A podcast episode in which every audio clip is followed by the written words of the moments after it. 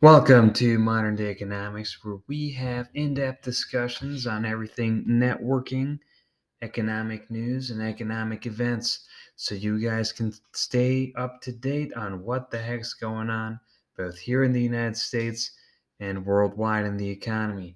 So, today we're going to talk a little bit about real estate, one of our favorite topics.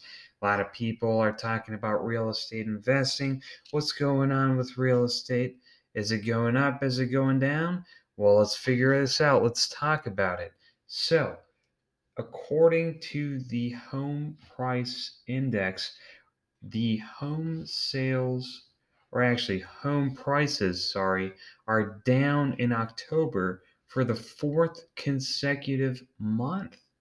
So, four months of a decline in October. The October numbers are just released. Of course, we're now at the end of December but likely it's very likely that in the next two months, including this month, we also will see a decline. Numbers have not come out yet, but it's interesting to see as rates have gone up consecutively what that can actually do to your monthly payment. I mean, in some cases, it might have even doubled your monthly payment in certain instances. I mean, we used to be looking at 3% loans, maybe even twos. Um, to now, we're looking at, at mortgage rates that are drastically higher than that, more than double that. So that causes a very drastic impact both on the total interest you're going to pay throughout the life of the loan and on your monthly payment. And really, when we think about real estate and how people buy homes, the average person doesn't really care all that much about the total price of a home. And why do you think this is? Well, real simple. Most people actually don't have cash to buy a home, and most purchases in cash are actually done through a line of credit, which is also a loan. So, what people are solving to is actually the monthly payment because most people have an income and they think, okay, with that income, how much of what percentage of my income can I actually devote towards making a mortgage payment or to pay for housing, right?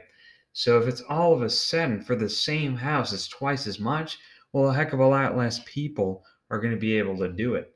Let alone banks are not going to approve you for as much of a loan, right? Because they're also looking at your monthly payment. They're looking at what they call debt to income ratio, right?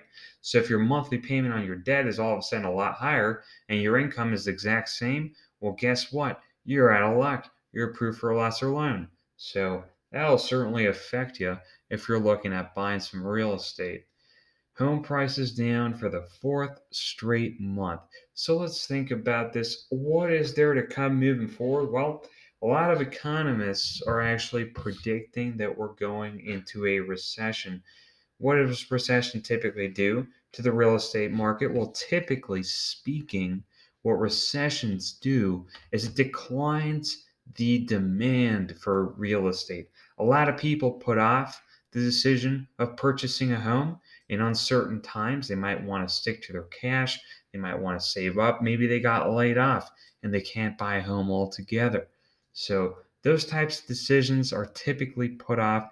Sometimes in some recessions, we've seen a little bit more of defaults on mortgages, which is certainly not a positive. I read an article not that long ago that said that on mortgages taken out in 2022, it was I forget the exact number, but it was somewhere between 250,000 and 300,000 that these, I believe, had or were underwater, which is crazy to think about. These are mortgages that started out this year, right?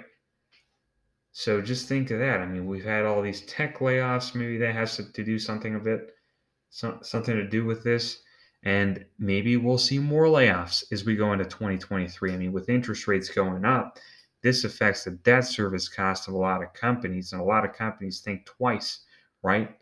Like, what the heck's going on? All of a sudden, my costs are up. With inflation, other costs are up as well. Maybe there's not as much excess capital, right? So maybe there's not as much money out there for expansion, right? Maybe there's need for cuts Maybe those cuts include layoffs.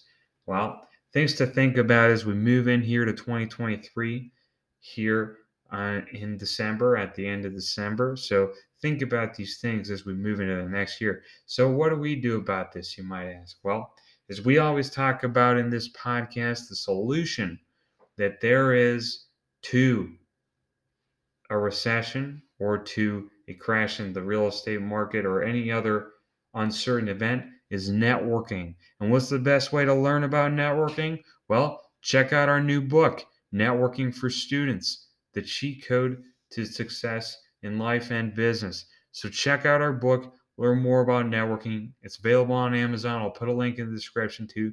Take a look at it and learn a little bit more about networking. Thank you for listening to Modern Day Economics. Check us out at moderndayeconomics.com.